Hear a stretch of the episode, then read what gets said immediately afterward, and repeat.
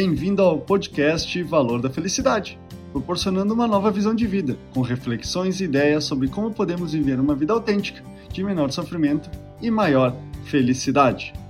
À medida que a idade avança, temos a tendência de sermos mais seletivos em nossas relações por apego, por aversão, por intolerância ou por priorizar o trabalho, o que provoca um esvaziamento das nossas relações. Essa ideia é o tema do podcast dessa semana. Não afaste as pessoas.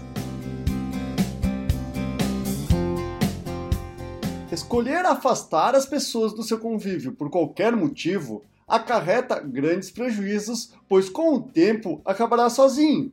Pois de nada adianta, depois de uma certa idade, você querer que os filhos e netos lhe deem atenção ou lhe ajudem, se quando você teve a oportunidade de interagir e conviver com eles, você evitou estar com eles.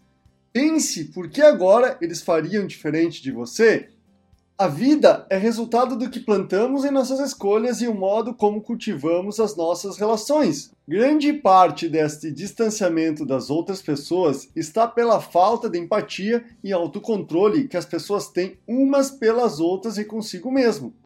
Inúmeros estudos sobre inteligência emocional propõem incluir ou ampliar costumes que facilitem uma condição mais favorável ao autocontrole e à empatia o que irá contribuir para o bem-estar e felicidade. Entre as principais atividades regulares recomendadas estão tomar banho de sol, praticar exercícios aeróbicos, dormir bem, gerenciar melhor o tempo, potencializar o pensamento positivo, meditar, receber feedback sobre o comportamento, escrever sobre situações que te perturbam e analisar como poderia ter agido melhor e fazer terapia.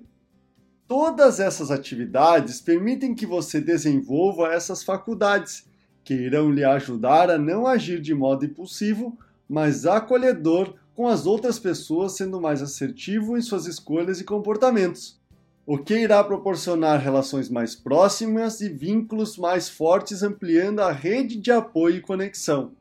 Quando agimos de modo indesejado, afastando as pessoas das quais precisamos e gostamos de conviver, ao mesmo tempo provocamos a solidão, considerado por muitos a doença do século.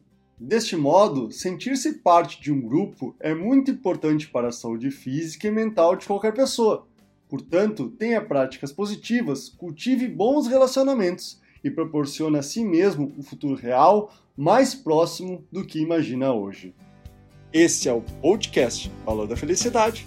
Achando útil esse material para o amigo, colega ou familiar, compartilhem nas redes sociais para que mais pessoas conheçam esse trabalho da Valor da Felicidade.